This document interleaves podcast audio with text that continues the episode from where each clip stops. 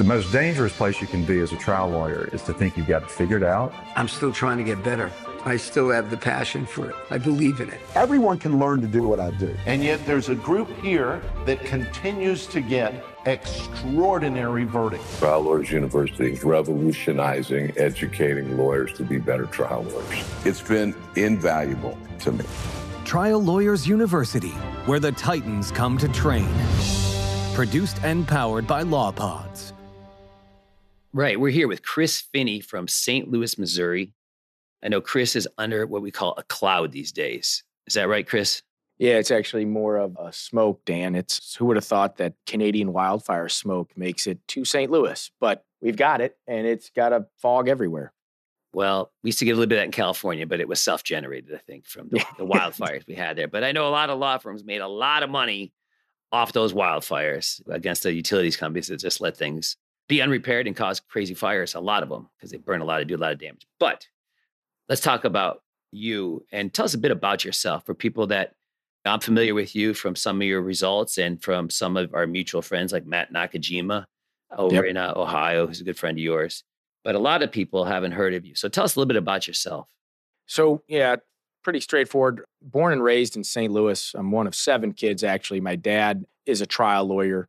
And uh, there's, I think, three of us are lawyers in the family. We got one doctor, but extended family is all lawyers as well. My, in fact, my uncle is like a very, very successful and great lawyer here in St. Louis, Don Schlaprezi.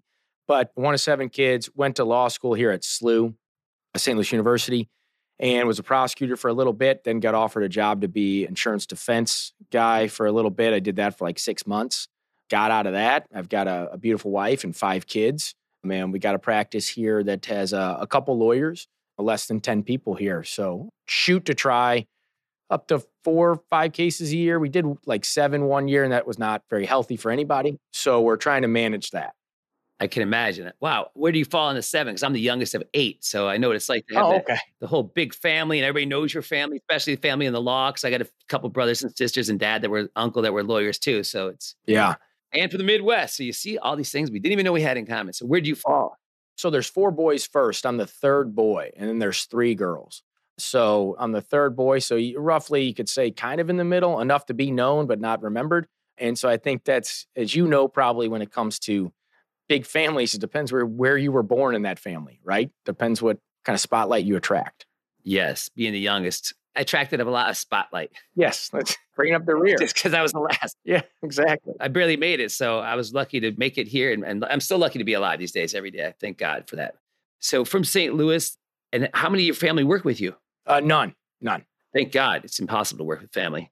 We did for a little while. My dad and my brother, and just my dad had been a solo guy for so long that it's hard to make that adjustment. He had been solo for 35 years, and it's a difference. So I think things just naturally kind of worked out better this way. And we still kind of share cases back and forth with my brother. I'll, I'll do that on a semi regular basis. And your brother's a personal injury lawyer too? Correct. Yeah. Okay. Well, that's my father was more of a country lawyer, so he didn't really stress trials. He thought trials were like not a good investment of time, especially with like criminal trials and stuff. So yeah, once you got paid, it wasn't really that great. It wasn't financially incentive, but that's a different world back then. Sure. So you were a prosecutor. How long were you a prosecutor for? Only two years. And how do you think that helped you in your development? Because you know a lot of people prosecutor to insurance defense to plaintiff lawyer. Yeah, uh, well, so the goal there, I was wanted to get like it used to be uh, in the city of St. Louis. You would get all these trials, right? You'd get, and I wanted to go there and shoot for like ten jury trials a year and have two, three years under my belt and have twenty five trials, be in front of a ton of juries, then market that somewhere else and move on. I always kind of wanted to lean towards the plaintiff once I started to get into law school, just kind of how I was raised. I only got hell, I think I only got four trials when I was there for two years. Wow, you just couldn't get them. The loans were crushing the pay wasn't very high, and I had to make some moves, especially since my wife was pregnant uh, with our first kid, and it was you got to make some choices. But do you think being the prosecutor and being in court every day helped you develop a comfort and presence in the courtroom? I would say what we have are the preliminary hearings and the bench trials. Right. And those would be the smaller cases. Those things helped develop a, a ton of comfort. Being in court every day depended what you were doing, right? If you're just there getting something stamped, it's not the end of the world. No, I mean speaking in court or you know arguing a motion or you're right that kind of stuff. Just being up because like I remember obviously the first couple times in court, like it's like stuttering. For months, I was so nervous and so insecure about what I was doing. Correct. I felt bad for my clients. Of course, they were court appointed at the time, so you know it was like we had each other. But but still, it takes time Sure. under that kind of pressure to get comfortable. Yeah. And then, and how many years did you do in insurance defense? Uh, six months, not years. Oh, that's good. Yeah. It was not a fit from the word go. It was double pay, right? It doubled my pay and all that stuff. I thought this was great. This is what being a lawyer is about. And it just, yeah, not a good deal. Uh, and you've had your own practice now for how many years? Uh, I think we're coming up on six, six years, five, six years. Yeah. Oh, so not that long. How long you been practicing law for? Uh, I graduated in 2010. Wow. So Well, this is, uh, what is the date? The 23rd. So it's 13 years. all right. So two years as a prosecutor, six months as an insurance defense lawyer. Then, oh, did you go work for another firm for a while? Uh, I was with my dad. That's always challenging, obviously, because you're not with him anymore. Yeah. Yes, I worked for my dad. Let me tell you, that was challenging. I felt like every day I was paying him back for being born and being raised and everything he's done for me. I'm like, this is crazy instead of getting a paycheck. But Yeah. It was a tough experience. So now you've been on your own while and having some great success here. And so I know that you study this stuff a lot and you try a lot of cases. So what would you say the three most important qualities of a champion trial lawyer are? I see those kind of vary, right? It depends on how it goes. But I think what I've been experiencing, I guess, in the last four or five trials is if you can be present with the jury, if you can really be present during those trials and not be in your head too much, that is a, like, I think the top thing, right? That is going to differentiate because you're experiencing the case with the jurors as it's going on and you're not worried about what's happening on cross or this or how it's coming out. You're just experiencing it. So presence, I think obviously you got to be able to focus, right? You have to shut things out and focus on things that are right in front of you and then grit. Because I think a lot of people talk about the ups and downs of the job. There are very few jobs that I'm aware of where the other side is paid to beat you, like constantly beat you. And they will come up with a variety of ways to beat you. And some of them might sound pretty good. And you just kind of have to grit your teeth and get through it and work around it. So if I had to say those three would probably be right now what I think are the most important presence, grit, and focus. All right, because I'm going to slightly disagree with you though, because I think presence is not a quality. I think presence is a skill. Presence is something that you can work on every day by practicing and developing more skills. Because I think the more skills you have, the more knowledge you have, the more relaxed you are. And that results in presence. I agree with you. So presence is really the result of focusing and executing and building your skill set and your knowledge of the case. And so that's where I would say presence would fall in. So if we're going to take presence away from you as grit and focus is focus is a skill. Grit is more of a quality or empathy is a quality. That's the that would be the one, right? Empathy, right? You've got to identify, you've got to understand where people are coming from. And that's your clients, that's the jurors, all the stuff we all hear about and talk about. You have to work that muscle, that empathetic muscle, because it's too easy to to say, ah, I don't connect with that person, I don't want to represent that person, blah, blah, blah. We don't really have that choice, right? It's very hard to dislike someone up close. So you have to get to know them, you have to understand where they come from. And so empathy is a huge one. But that's kind of like baked in almost, right? What trial lawyer doesn't have empathy? Not a very good one, I guess. Right. But it takes a lot to be empathetic. It can be emotionally draining when you start to really invest emotionally and care. And it matters. And it matters beyond the money. It matters beyond your own prestige. It matters because there's a human being there who's counting on you, who's Yeah. our lives will go on if we lose a trial. Yes. But sometimes for the clients, it won't, or it will, but it'll just be a very difficult life without any resources. Yeah. And not the ability to gather any either. So I don't know how much of a life it is. So, and then you have, because then if you care a lot and you try your hardest and things don't go your way, then you got to live with the results and the guilt. And so that's a, a challenging part of the business too, I believe. Mhm. But those are qualities. And so what would you say skills? Skills that are critical to being a winning and presence, right? I mean, now that we're going to define presence as a skill, I think that's huge. I do think agility, right? The ability to go back and forth between certain things, the ability to pivot, that skill. And then you talked about it just a minute ago, but I do think developing connection, the ability to connect with people, are the three skills. Those three would be the most important that I would think have the best attribute, the best things come from those. I kind of put connection and presence kind of like this together Okay. because if you can't connect, if you're not present, and if you are connected, you are present. You know what I'm saying? Because then it means you're relaxed and you don't feel like you're like a show pony up there. Like you're just kind of with these people, kind of like the guy who knows the most about it, but it's kind of leading them through it, right? Together. Yeah. Is if you're connected. And I truly believe connection is a skill and that we can work on every day. It's a combination of appropriate eye contact, facial expressions, controlling what happens on the face. Because judge makes a bad ruling at the bench, you can sit around, turn around and like have like a scowl on your face, but that's amateur hour, right? Mhm. You got to turn around and look like I just crushed it, even though you got dumped on, but the jury doesn't know, and and act like things are, you know what I mean? Whatever the question is, it looks like you did better than you did, things like that. And when you know people, people get nervous up there, especially when they're younger, like controlling that nervous face because then it looks like you're afraid, and then the mirror neurons of the jury they look tense or afraid too because they're looking at your face as opposed to having a warm face, just not a smile, but just warmth. And so then that's reflected in their faces too. And I think that helps get the connection, the presence, the relaxation. But, Yeah. but those are skills that need to be practiced. And most people don't practice them because A, the time, or B, they don't know how. But the more you get up, just in general, the more comfortable you're going to get. The more you get up and you're actually practicing certain skills like eye contact, facial expression control, voice control, slowing your pace down Yeah. hand control, like moving your hands congruently with whatever you're doing. Like those all things I think connect together to lead to presence slash connection. Because I think the whole game is connection. Because as you know, during the pandemic, I got the chance to study so many great trial lawyers. Mhm. They're all stuck doing nothing because I've been trying to figure this out for myself.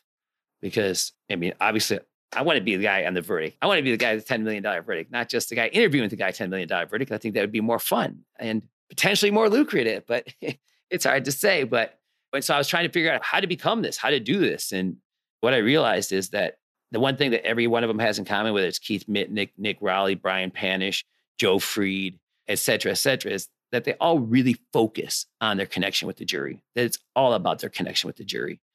I mean, they're they got different the strategy, evidence that's great, but when they're in trial, they just focus on that connection with the jury, which is you know really the whole game because it doesn't matter what story you're telling if nobody's listening.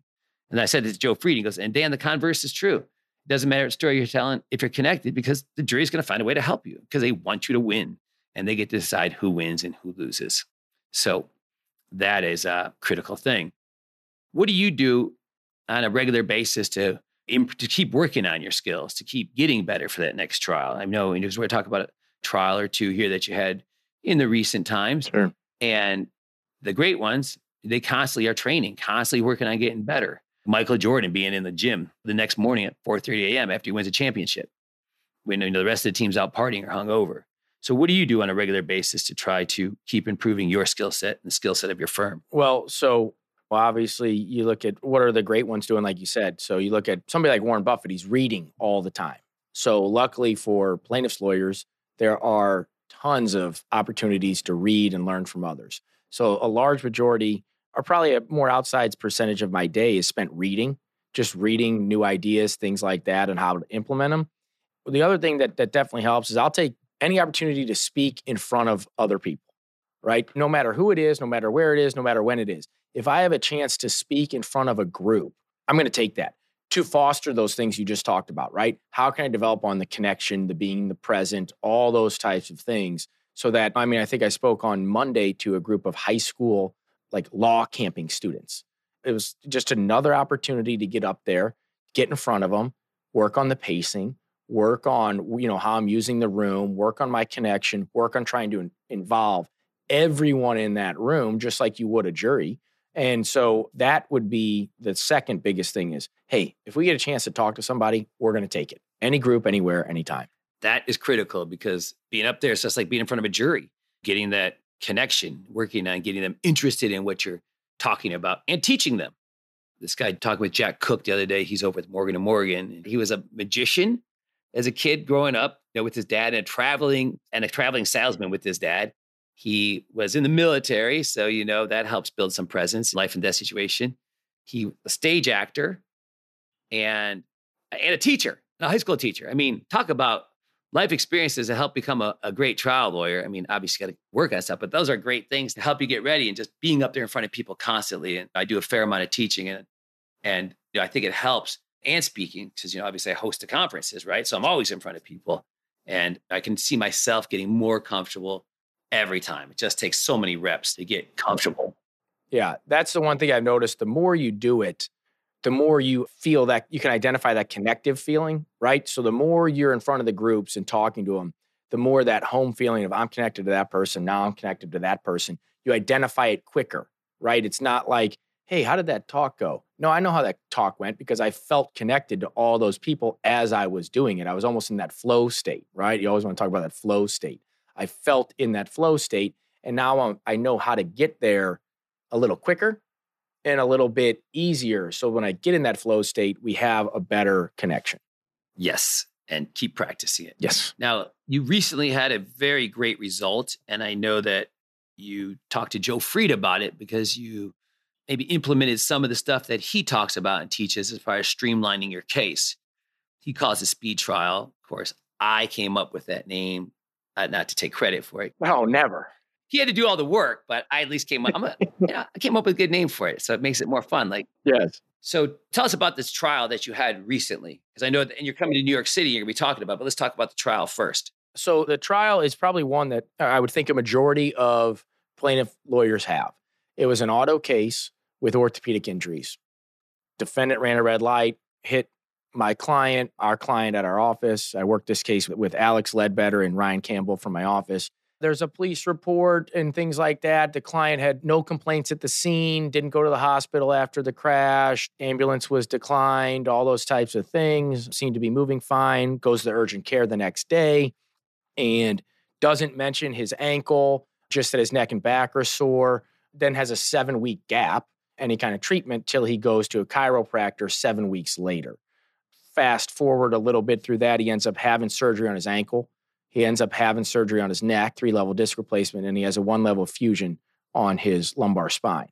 62 years old at the time of the crash, worked a, a job of, of labor. He owned his own exterminating business. He'd been doing it for 45 plus years, kind of out in the field working and just loved work. That was the gist of the case. It's an orthopedic case that we probably all see face the same defenses of degeneration, aggravation of a pre-existing condition, those types of things, and in non-reporting. He didn't mention his ankle at the urgent care, which was a big deal because he had ankle surgery, which led to a blood clot. Uh, now the blood clot got resolved, but it extended his treatment. So then he had 180 chiropractic visits in that time period because he couldn't have any shots or anything in his neck or back. Couldn't have surgery because he was doing the blood clots treatment. And so they were all over too much treatment, excessive treatment, all that kind of stuff. We tried the case, got the jury 9 a.m. on a Monday. We did not get, or 9 a.m. on Tuesday. We didn't get any jurors on Monday because there were too many trials going on. And we gave the case to the jury Wednesday at 2:05 p.m. and we had done 17 witnesses. So you hold on. You picked a jury. Yeah. Did openings and did your whole trial in a day and a half. Yes. 17 witnesses. 17. Now that's the most efficient I think I've ever heard of anybody being. That's like hyper speed trial. Then how long did the defense take? So the defense, no, that included the defense's case. So we did, so we picked the jury. We had them seated by one o'clock on Tuesday. My case was closed by eleven thirty on Wednesday. So I started at one o'clock with my opening on Tuesday. By eleven thirty a.m. on Wednesday, our case was done, and we had put on 12 witnesses, I believe, 13, 13 witnesses. The defense had four. And that included doctors and before and after witnesses and Yep, 10 before and after witnesses and two doctors and our client. That's a lot of before and after witnesses. They were great. So the way that case developed was well, you have an older client, and I hate to say 62 is older, but he had some degenerative conditions in his spine. And so they were going to harp on it. And I had listened a lot, I tried to listen to as much as I can leading up to the trials, but how we're going to implement and frame our arguments. And I'd listened to some Michael Leizerman, and he had talked about making some cases about functionality. How did they function before versus after? So I knew I had these before and after witnesses. And so the question to them was just, hey, how did he function before this date? And how did he function after? And that was all we made it about. We put the doctors on so we could get some causation for the surgeries. But I ended up, we had a radiologist who I thought was fantastic but it was an hour and a half long, right? He went over three different body parts, 30 minutes each, drawn all. We had spent so much time using this nice software to draw so he could point out what I was pointing out on the Zoom depot. And I just scrapped it over the weekend. Just said, we're not going to do it. It's too long. It's not, it muddies the waters. It doesn't fit with our theme of this case about functionality. It plays to the defense game of medicine is complex. So, what was the offer before trial? So, right before trial, they got up to two and a half million. For the first year and a half, uh, well, the first mediation, we got no offer, zero dollars. Then we got an offer of $125,000 at the second mediation. Policy was six million.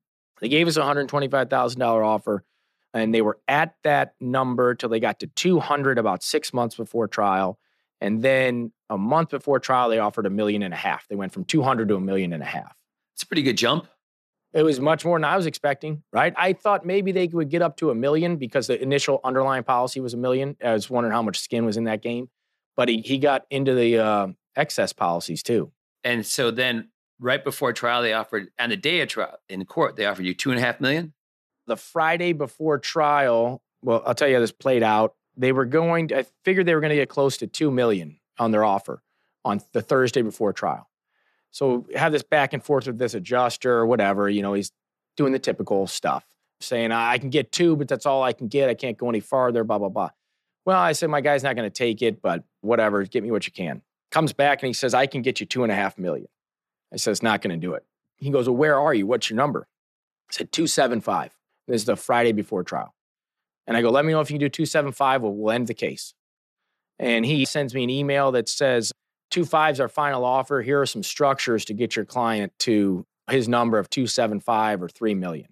And I didn't respond to it. And uh, we just showed up on Monday to try the case. And I had a couple buddies up there that said I should settle the case, that I was being, they didn't say it, but they're like, settle the damn case. Like, what the hell are you doing? You're only 250 apart. Like, settle the case.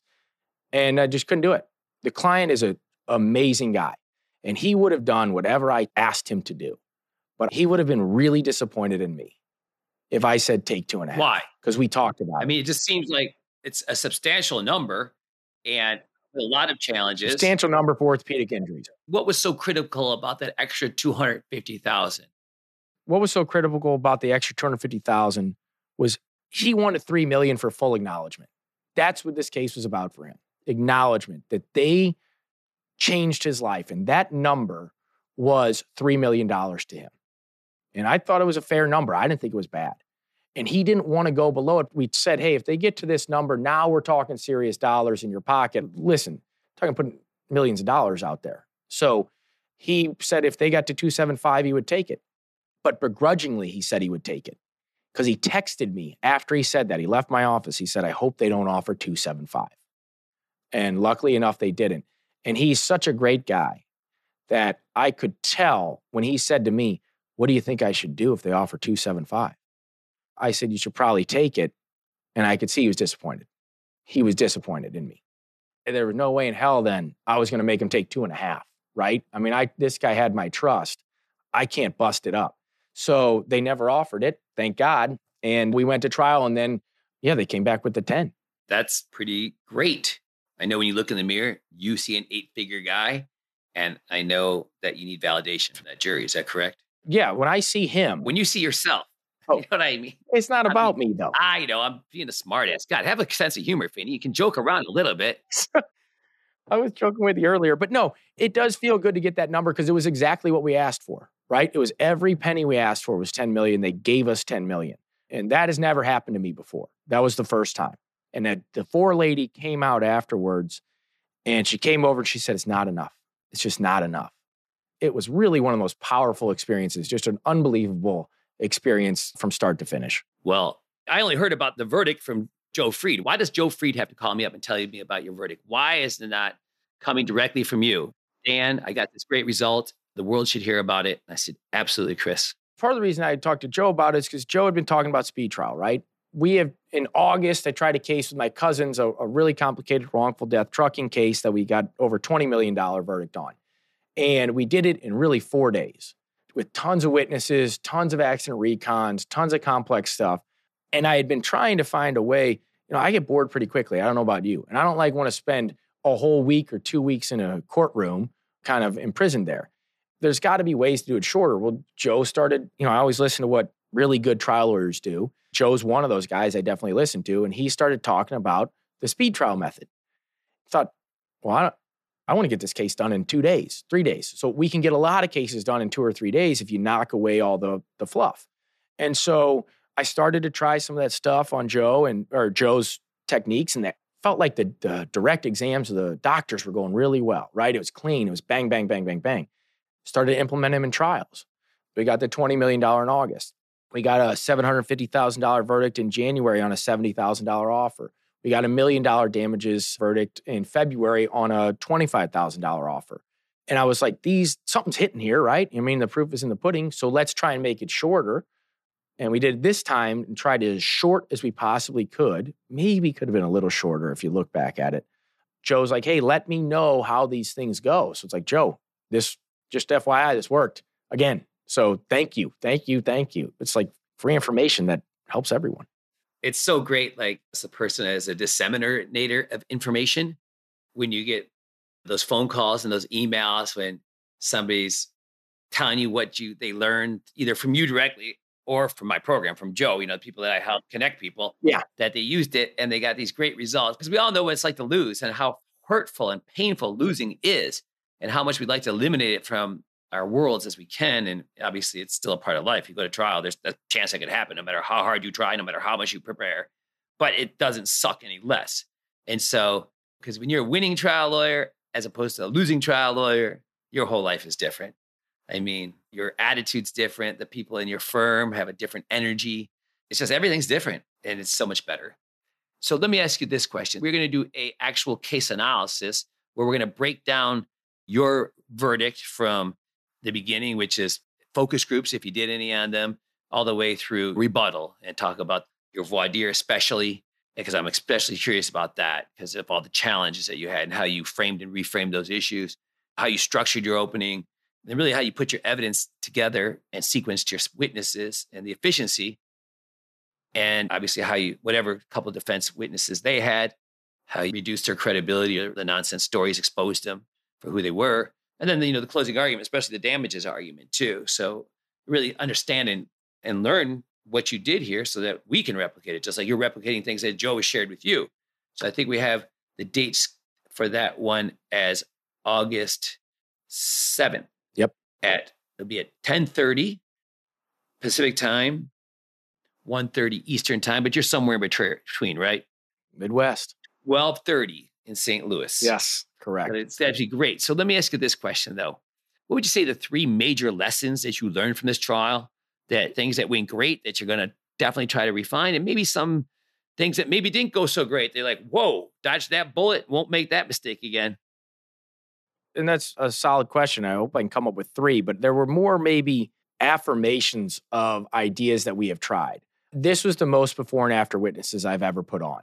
And we made a concerted effort from our client. I mean, we had to hound him for these people, right? I mean, they just, most clients, they'll give you, oh, here's my brother and here's my wife or my, you know, my, my buddy. And it's like, no, no, no, we need more. I need more. And so we spent a lot of time getting those names and talking to those people to where we had 10. We had actually one of them was the auto parts manager at the body shop that he uses for his business. And she'd known him for 10 years. And she did her depot from her phone on her lunch break on Zoom. She killed it. She was great. And so it was more affirmation to me.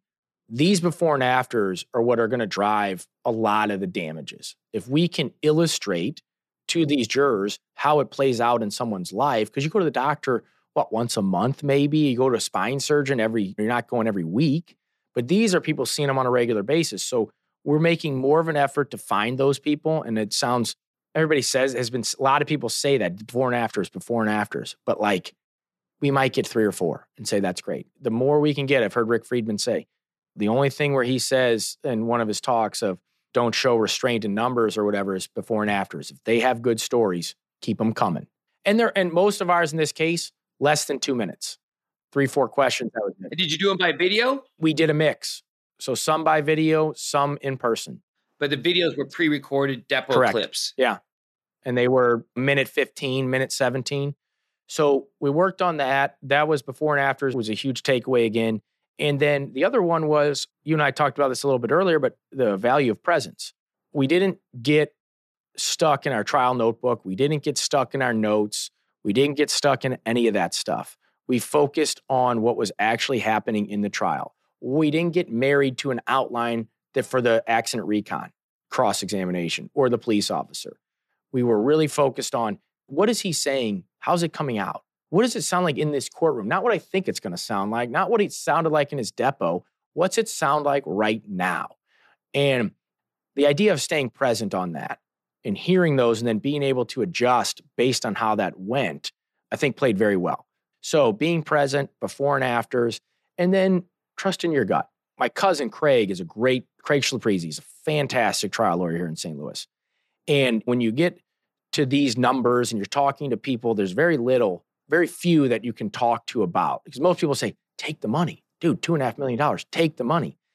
And I had talked to him at length and he said, he never, didn't tell me to take the money, didn't tell me to do any of that stuff. He said, no one knows the case like you. No one knows your client like you.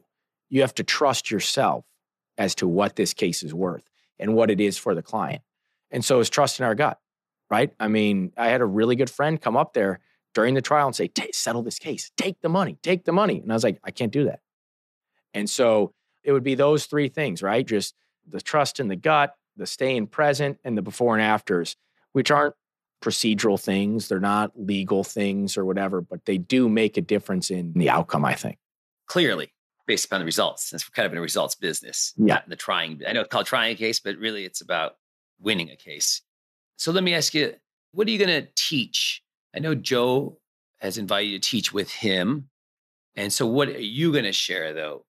What knowledge? Because I know you want to get on the stage as much as possible because you said that earlier. And that's why you come to New York. But now you have the stage with some, which is great. You know what I mean? Because Joe is like, honestly, Joe, like him and I go back from 2002, I believe. And in 2003, he was one of my instructors at the Trial Lawyers College. And in 2013, I had a, a drink, maybe a soda, He doesn't really drink too much, at the Wynn sitting outside. And I'm like, because I was a criminal defense lawyer. And I'm like, you know, I really want to be a plaintiff's lawyer. It's, it's like a lot more fun because I was, you know, seeing all this stuff in Vegas, all these plaintiffs lawyers, and looked like they're having fun and a lot more fun than criminal defense lawyers. And he says, "Well, Dan, if you want to become to get to know people and get a community, you have to learn. You have to have something to talk about at conferences, right? That's how you meet people by speaking and teaching." And so he's like, "You got to figure out what you can do." And so I came up with this idea of like witness prep, and he like poo pooed it. He's like, "That's nonsense. That's like psychodrama in a chair." But that just pissed me off. Of course, it made me work harder. He claims he was just doing that to motivate me. But he kind of gave me the idea to start the program I used to teach called Trojan Horse Method before the pandemic for like six or seven years. And so he's been one of the more influential people in my life as far as a lawyer goes. I mean, what by far. And he's taught at every program, every major program that I've done, almost every one, like the ones I used to do in Vegas that you came to last year that we're not doing this year. We're doing New York instead. But, and so he's just been such a great influence in my life. That's all I need to say about Joe. But so you're going to be teaching with Joe, and what is it you are going to be teaching? We're going to be just going over speed trial stuff, basically implementing it in the field. And how does it play out? What's it look like? And then what obviously has some results behind it. So that helps get people's attention.